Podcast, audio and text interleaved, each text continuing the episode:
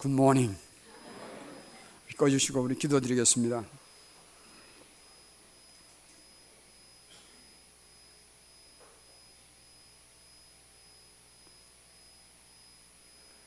산 위에 오르셔서 군중을 무리를 안타깝게 보시며 그들 위해서 무릎 앞에 앉았던 저자들 향하여 너희는 가서 생명의 복음을 전하라.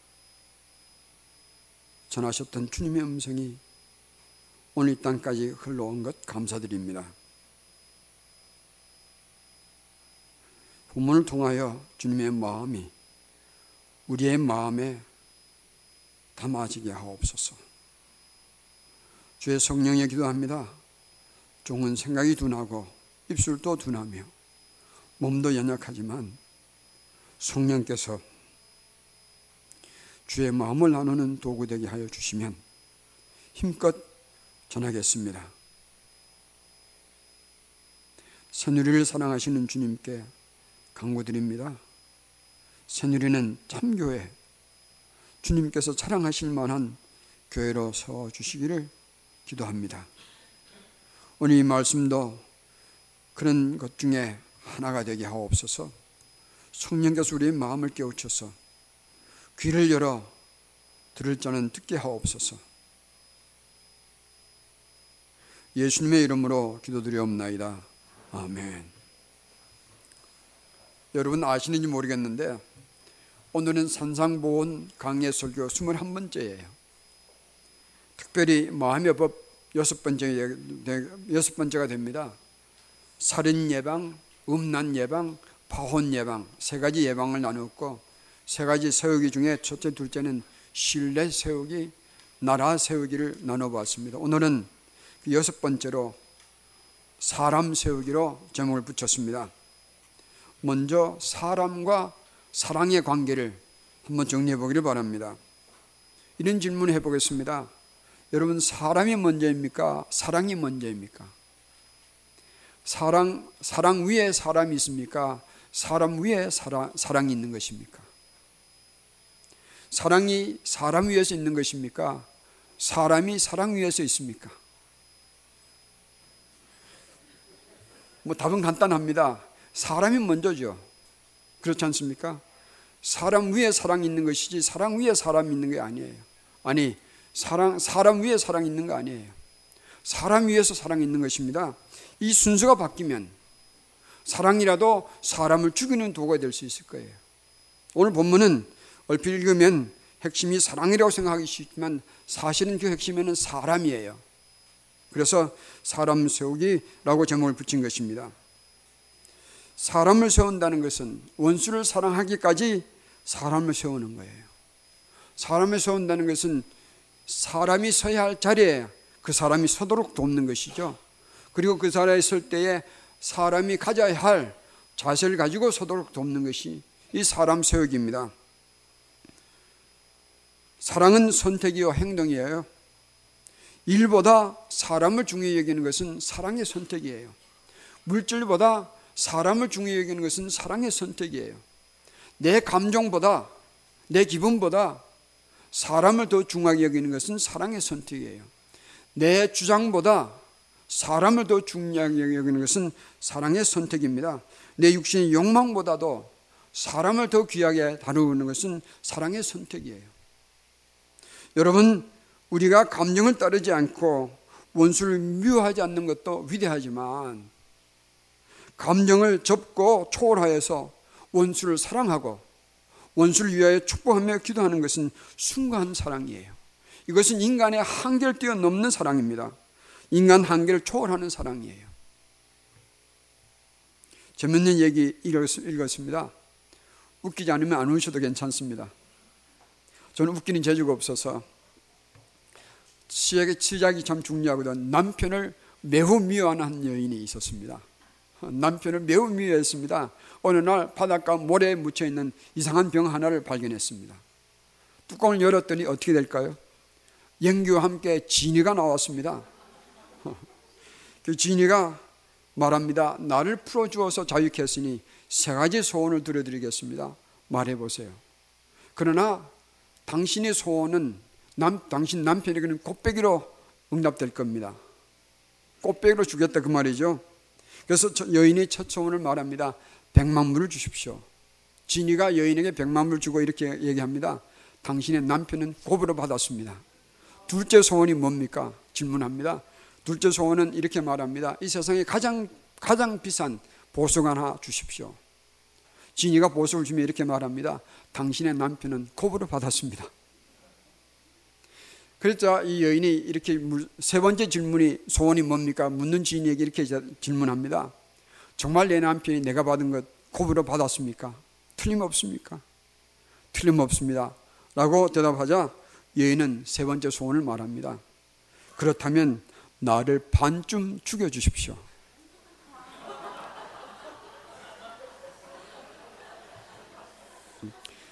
저도 웃기는 재주가 있긴 있는가 봐요. 비록 남의 얘기지만. 무슨 얘기냐면 미움과 보복으로는 사람 세우지 못합니다. 미움과 보복은 사람을 죽이는 일이에요. 오늘 여러분 한국 사회 위기가 뭔지 아십니까? 사람 없는 위기가 아니에요. 사람다운 사람을 길러내지 못하는 사회가 되었다는 것이 위기예요. 여러분 한국 교회 위기가 뭔지 아십니까? 교회는 없어서 위기가 아니에요. 예수님의 사람다운 사람들을 길러내지 못하는 교회가 되었다는 것이 위기예요. 사랑하는 성도 여러분, 본문의 핵심은 사랑 얘기가 아니에요. 사람 세우기가 그 핵심이에요. 그러므로 오늘 이 본문은 원수를 사랑하라, 원수를 위해서 기도하라, 이 말씀은 사람 세우기라는 관점을 가지고 이해해야 합니다. 사랑은 무엇인가 하면 그 사람 세우는 일의 하나의 과정이요 모양이에요. 그러나 예수님께서는 오늘 본문에서 금지된 사랑 두 가지를 말씀하십니다. 46절과 47절입니다.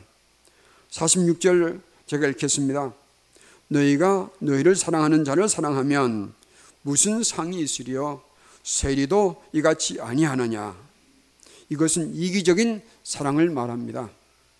이것은 자기에게 잘해주는 사람만 사랑하는 아주 이기적인 사랑을 말합니다. 이런 사랑은 마치 블랙홀과 같아요. 한없이 끌어 당기기만 하는 그런 블랙홀과 같습니다. 남들이 자신을 사랑해 주기만 바라는, 바라는 사랑입니다. 사랑하기보다는 사랑받기를 더 좋아합니다.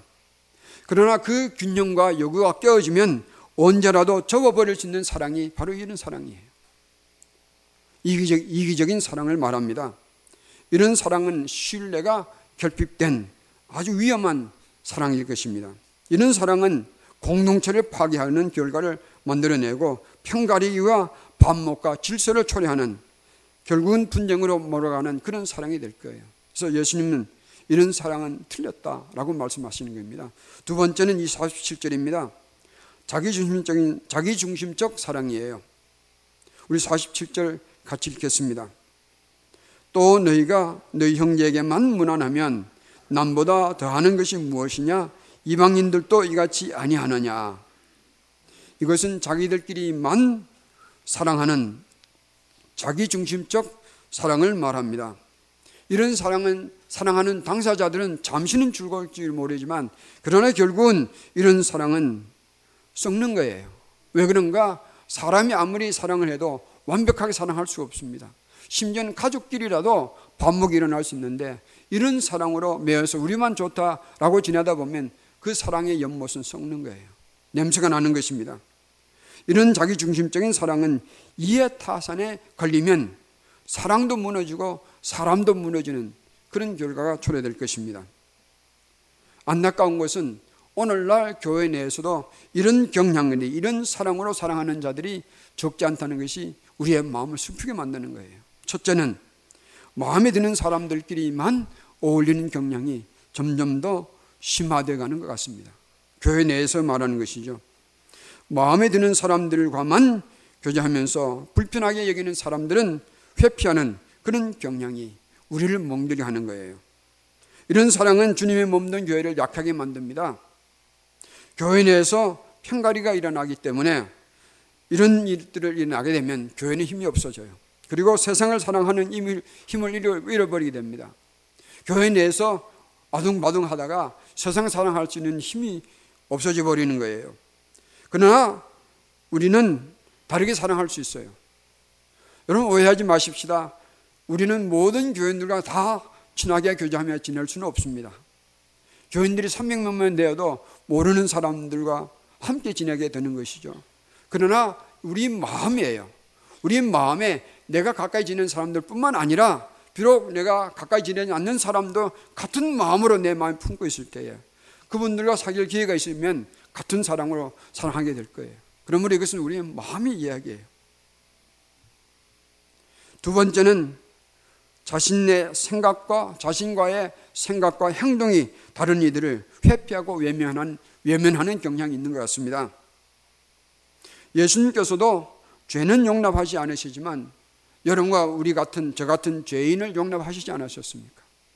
그런데 교회 내에서는 좀 은혜 받았다고 하는 사람들에 의해서 교회 사랑 사귈 사람들과 피할 사람들 구분하는 그런 경향이 좀 있는 것 같습니다. 이유는 내가 생각하는 것과 생각이 다르다. 내가 주장하는 것과 다르다. 내가 생각하는 이상과 다른 이상을 가지고 있다. 내 행동과 다르다. 내가 입고 다니는 옷매서와 다르다. 그런 것 때문에 편가리게 하는 일이 일어나는 것 같습니다. 어느 젊은 목사 사모님이 그 교회에서 참 어려움을 당했습니다. 이유는 뭐냐면 치마가 짧다, 구두굽이 높다, 이런 걸 가지고 시비를 거는 거예요. 물론 지나치면 가르쳐야 하겠지만 일일이 그렇게 간섭해서 되겠습니까? 나와 생각이 다르게 된 이유 때문에 사람들을 구별하는 이런 경향은 교회를 참 아프게 만드는 거예요. 세 번째는 폐쇄적 경향이 있습니다. 이런 얘기입니다. 우리는 은혜를 좋아한다, 축복이다, 기적이다, 할렐루야를 외치면서 자기 교회 식구끼리만 즐겁게 어울려 지내는 것은 참 교회의 모습이 아니에요. 이런 이기적인 사랑과 자기 중심적인 사랑을 가지고 모여든 이 교회라면 아무리 사랑이 많다 해도 이것은 주님께서 기뻐하시는 사랑이 아니에요.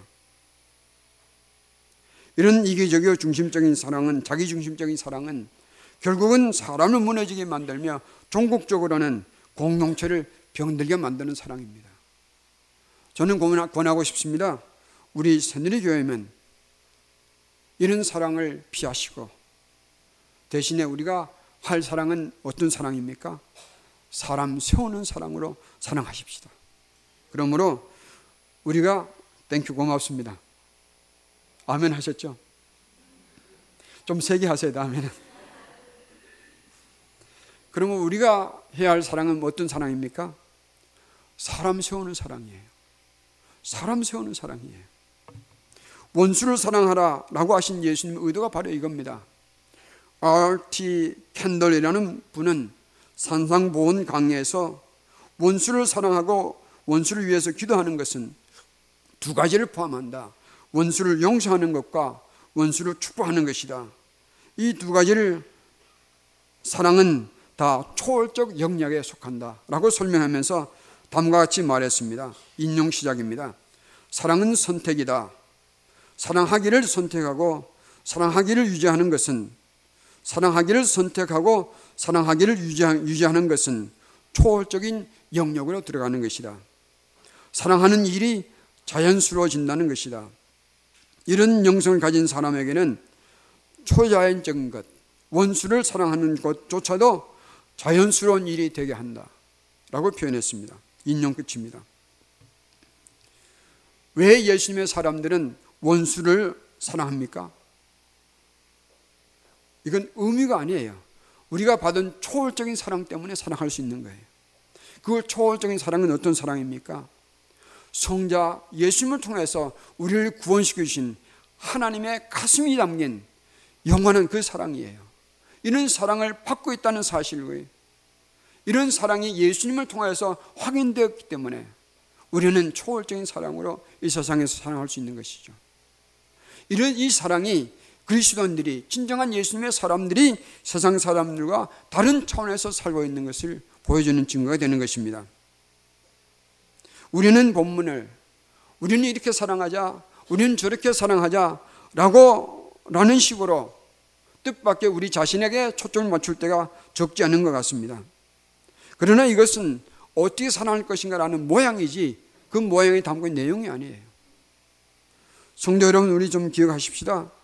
여기에서 우리는 이 사랑하자, 어떻게 사랑하자, 저렇게 사랑하자, 이런 모양보다 더 중요한 것은 이 모양이 담고 있는 내용물이에요. 그 내용이 무엇입니까? 예수님 마음이죠. 예수님 마음은 무엇입니까? 바로 이런 사랑을 통하여 우리가 외면할 그런 사람들을 세우는 일을 해달라는 것이 이것이 예수님의 부탁이에요. 사람 세우는 거예요. 46절에 보면 너희가 너희를 사랑하는 자를 사랑하면 무슨 상이 있으리요 세례도 이같이 아니하느냐라고 하신 것은 사랑하 우리를 사랑하지 않는 자들도 사랑하라는 말씀입니다. 47절에 또 너희가 너희 형제에게만 무난하면 남보다 더하는 것이 무엇이냐? 이방인들도 이렇게 하지 아니하느냐라고 하신 것은 형제 아닌 원수 같은 자들에게도 사랑으로 찾아가라는 얘기입니다. 이유가 무엇입니까? 그 사람들도 하나님의 사람으로 세우는 일을 하라는 얘기예요. 그 하는 일이 길이 무언가 원수를 사랑하고 기도하는 이런 예수님의 사랑을 말합니다. 초월적인 사랑이 그런 사람을 세우는 거예요. 그러므로 본문은 사랑의 핵심이기보다도 사람 세우기 위한 사랑으로 우리는 이해할 것입니다. 그러므로 사람 세우는 사랑을 하는 이 가르침을 우리 마음에 담기를 부탁드립니다. 그러면 우리는 어떻게 해야 될 것인가? 두 가지를 고민합니다. 첫째는 허물에 대하여 허물 것을 허무십시다. 두 번째는 허물고 난 다음에 새롭게 세우는 세우기를 할 것입니다. 허물기와 세우기입니다. 첫째는 예수님 빠진 자기 사랑을 허무십시다. 예수님 빠져버린 자기 사랑을 허물기를 바랍니다. 예수님 빠진 자기 사랑은 조금 전에 말씀드린 것 같은 이기적이고 자기중심적이에요. 이런 사랑은 결국은 자신도 망하게 하고 남들도 망하게 하며 주님의 공동체도 망하게 하는 것입니다. 예를 몇 가지 들어보겠습니다. 주색 잡기로 자기 만족만을 채우려는 것은 예수님 빠진 자기 사랑입니다. 허망한 것에 내 인생을 투자하며 인생을 즐기고 허비해버리는 일은 예수님 빠진 자기 사랑이에요. 형제를 비난하면서 내 삶의 터들이 안에 보내주신 그 형제 자매를 존재의 존재를 부인하면서 자기만을 사랑하라는 것은 추한 자기 사랑이에요. 성경은 오해하지 마십시다. 자기를 사랑하지 말라고 가르치지 않으셨어요. 예수님도 너희 자신을 사랑하듯이 내 이웃을 사랑하라고 그러셨어요. 그러나 기억하십시다. 예수님의 사람들이 자기를 사랑하는 것과 예수님 모르는 사람들이 예수님 밖에 있는 사람들이 자기를 사랑하는 것은 차원이 다른 거예요. 예수님의 사람들은 왜 자기를 사랑하는지 아십니까? 나는 하나님의 구원받은 사람이므로 하나님의 사람답게 우리를 사랑하며 가꾸는 거예요. 이것은 참으로 고결하고 성결한 사랑이에요. 정말 우리는 우리 자신을 사랑하십시다. 세상의 험한 것과 추한 것들을 가지고 우리를 사랑하지 마십시다. 우리를 참으로 성결하게 가꾸는 이 사랑을 우리가 하시길 축복합니다. 이런 사랑을 통하여 우리는 우리가 하나님의 사랑받는 것이 얼마나 고귀하고 얼마나 놀라운 것인지를 체험하게 될 거예요. 그러면 이런 사랑을 체험하면 할수록 이런 사랑 밖에 있는 우리를 미워하고 나를 괴롭게 하는 그 원수 같은 사람이라도 이 사랑에 만나서 이 사랑에 젖으면 저 사람도 살 건데 그런 마음이 우리 속에 일어나지 않겠습니까? 그러므로 원수를 불쌍히 여기고 원수를 사랑하는 마음이 일어날 거예요. 주님은 이것을 가리키는 것이죠. 미국에서 일어났던 짧은 이야기입니다. 어느 어머니가 미국에서는 긴급 전화가 119거든요. 전화를 걸어서 묻습니다. 예?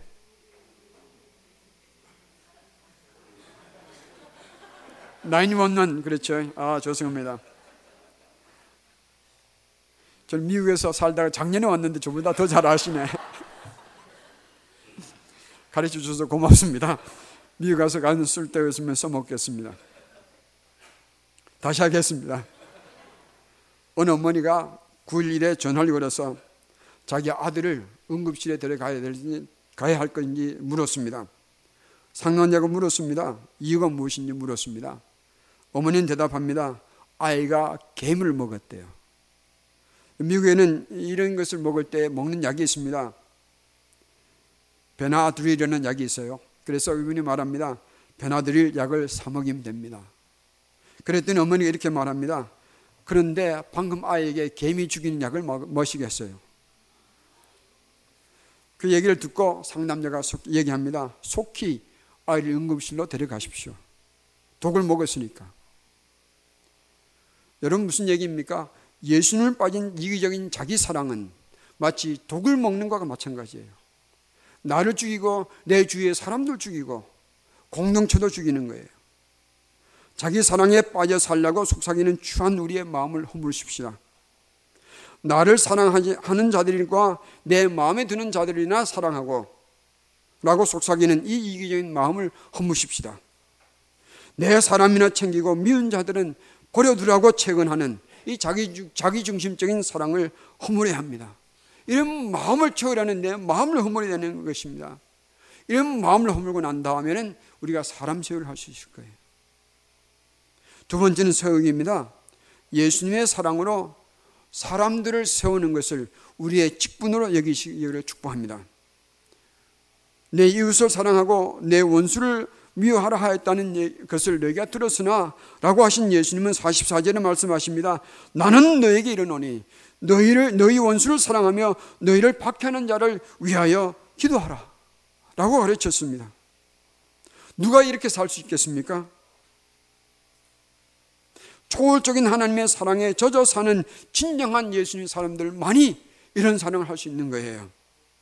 45절에 주님 말씀하십니다. 이같이 한즉 하늘에 계신 너희 아버지, 너희 아버지 아들이 되리니 화평케 하는 자는 복이 있나니 뭐라고 했습니까? 이는 하나님의 아들이라 일컬음을 받을 것이요. 이런 사람들 많이 하는 거예요. 왜 그런가? 하나님의 아들은 하나님 닮는 것입니다. 하나님은 그 해를 악인과 소인에게 비추, 선인에게 비추시며 은혜의 비를 의로운 자와 불의한 자에게 내려주시고 계세요. 여러분 중에 이렇게 말할 분이 계실지 모르겠습니다.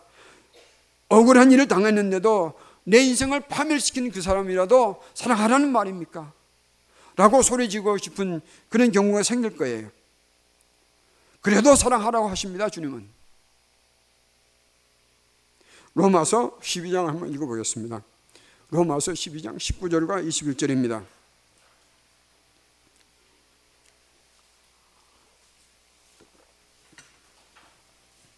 많은 위대한 주님의 사람들이 이 주님의 말씀을 따라 살았습니다. 로마서 12장 19절에서 21절을 한 줄씩 교독하겠습니다. 제가 19절을 읽고 여러분 20절을 읽어주시고 21절을 같이 읽겠습니다. 19절 제가 읽습니다. 내 사랑하는 자들아 너희가 친히 원수를 갚지 말고 하나님의 진노하심에 맡기라. 기록하였으되 원수 갚는 것은 내게 있으니 내가 갚으리라고 주께서 말씀하시니라.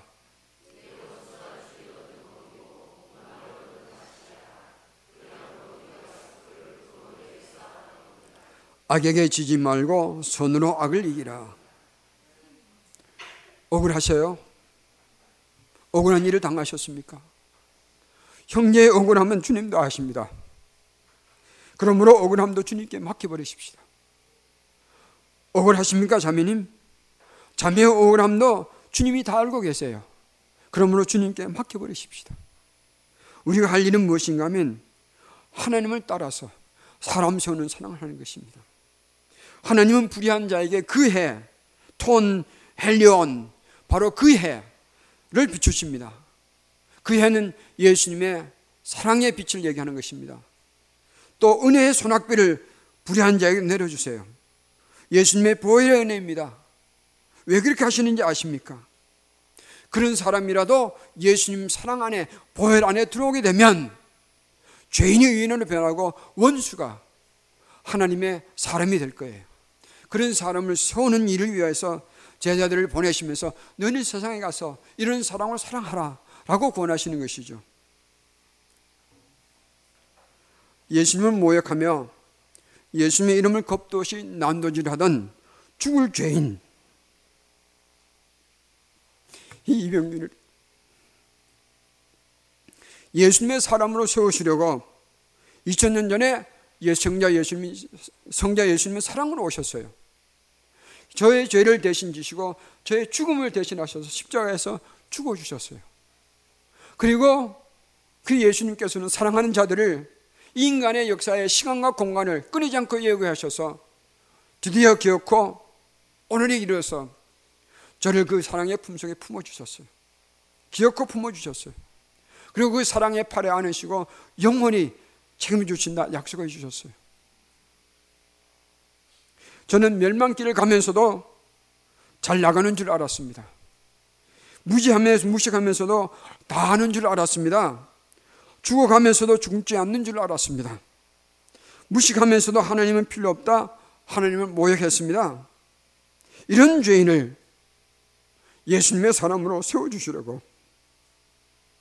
그 사랑하는 제자들에게 생명 걸고 나가서 원수도 사랑하라고 가르치신 것이에요. 이 산상보원에 주님의 가르치심은 저를 위한 사랑의 설교였습니다. 못난 저를 하나님의 자녀로 삼으시고 예수님의 사람으로 세우시려고 예수님은 몽땅 자기 자신을 몽땅 올인 하신 거예요. 그리고 죽음을 조금 맛보게 하시더니 이제는 저를 더 살게 하셨습니다. 은혜의 손학비를 내려주셔서. 그러므로 이봉윤 목사가 할 일은 하나밖에 없습니다. 바로 이런 사람 세우기를 위해서 하는 주님의 사랑에 제 인생을 걸고 싶습니다. 예수님의 은혜의 자리를 작게나마 취하며 살고 싶습니다. 제 생명 다하기까지. 그래서 저의 작은 헌신이, 저의 작은 수고가 예수님의 사람들을 하나님의 사람들을 세우는 일에 쓰임 받으면 좋겠습니다. 제가 쓴 책도 그런 마음으로 썼습니다. 여러분 아시죠? 사랑이 사람을 세우는 거예요. 교리가 세우지 못합니다. 사랑이 사람을 세우는 거예요. 그리고 예수님의 사랑만이 참 예수님의 사람을 세우는 것입니다. 저는 소망합니다. 새누리는 이런 사람 세우의 사랑에 우리 열정을 터뜨리기를 축복합니다. 그래서 힘센 사람, 힘없는 사람 구분하지 말고 못 배운 사람, 배운 사람 구분 없이 가진 자, 못 가진 자, 못 가진 자 구분하지 아니하고 잘난 자, 못난 자, 미운 자, 고운 자 가리지 아니하고 우리 가슴에 다 묻고 끌어안고 이런 예수님의 사랑, 사람을 세우는 일에 우리 모두가 투자하는 우리의 가슴을 터뜨리는 일이 일어나길 소망합니다. 그러면 하나님 밖에 있던 영혼들이 이 교회에 찾아와서 예수님을 만나서 새 생명 얻는 그런 놀라운 역사가 일어나지 않겠습니까? 우리는 이 일이 우리의 직분을 삼으시기를 축복합니다. 그러면 이 나라는 소망이 있을 거예요. 그러면 우리 후손들이 소망을 보게 될 거예요. 우리는 크지 않는 교회입니다. 그러나 이런 사람 세우기를 사는 사랑하는 교회로 하나가 되면 이 교회는 놀라운 힘을 발휘할 거예요. 놀라운 생명의 빛을 발휘할 것입니다. 다시 한번 반복하겠습니다. 한국의 위기는 사람다운 사람을 길러내지 않는 것이 위기예요.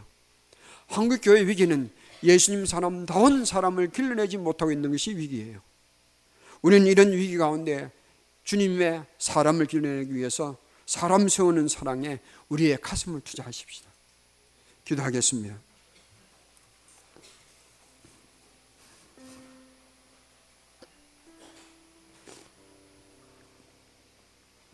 저는 이 설교를 준비하면서 감동, 진한 감동 있는 예화를 찾으려고 많은 시간을 보냈습니다.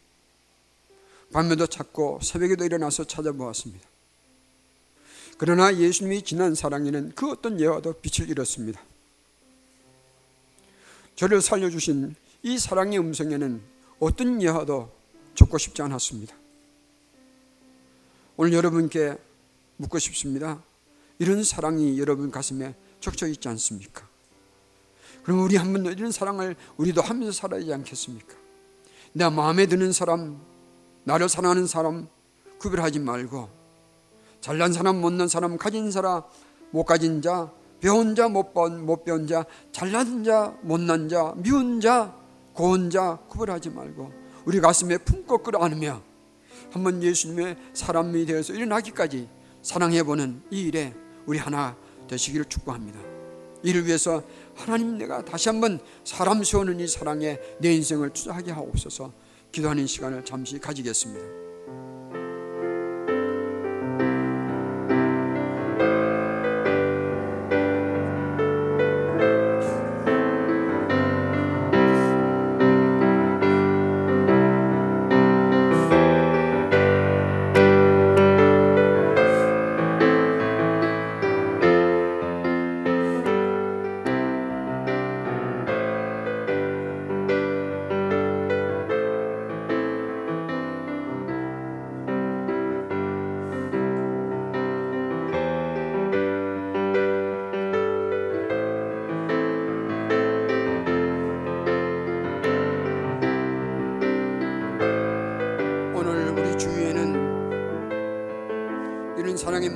사람 소리가 많습니다. 곳곳에서 이 땅에도 절규 소리가 들립니다. 우리는 너무 이기적이라서 우리 중심적이라서 이런 소리를 들으면서도 애써 외면해 오지 않았습니까? 한국의 교회의 죄악과 우리 새누리의 미련함을 용서하여 주시옵소서. 이제 성령께서 우리를 점령하시고 다스리셔서 주님이 간절한 음성을 우리 귀에 담고 우리 가슴에 쓸어 담아서 우리를 미워하는 자들, 우리를 외면하는 자들, 우리를 괴롭게 하는 자들이라도 사랑하며 하나님의 사람으로 예수님의 사람으로 세워지는 날이 오기까지 우리의 사랑의 걸음을 돌이키지 않게 하옵소서. 이런 사랑이 이 교회에 가득 차기를 간절히 소망합니다. 이런 사람 세우는 사랑이 우리의 인생의 직분이 되게 하옵소서. 어둠이 오기 전 오기 전에 뛰어들게 하옵소서. 어둠 밤 시옥이 오기 전에 우리 직분을 이 직분을 잘 감당하게 하여 주시옵소서. 주님의 사람이 서는 것을 보게 하옵소서. 이 어둠의 시대에 이런 일을 하는 교회가 서는 것을 보게 하옵소서. 그러면 우리를 구원하신 주님께서 얼마나 기뻐하시겠습니까? 이 땅이 얼마나 목말하는 그 목마름을 채우겠습니까? 이런 시원한 생수의 물결을 흐르게 하는 교회를 세워 주시옵소서.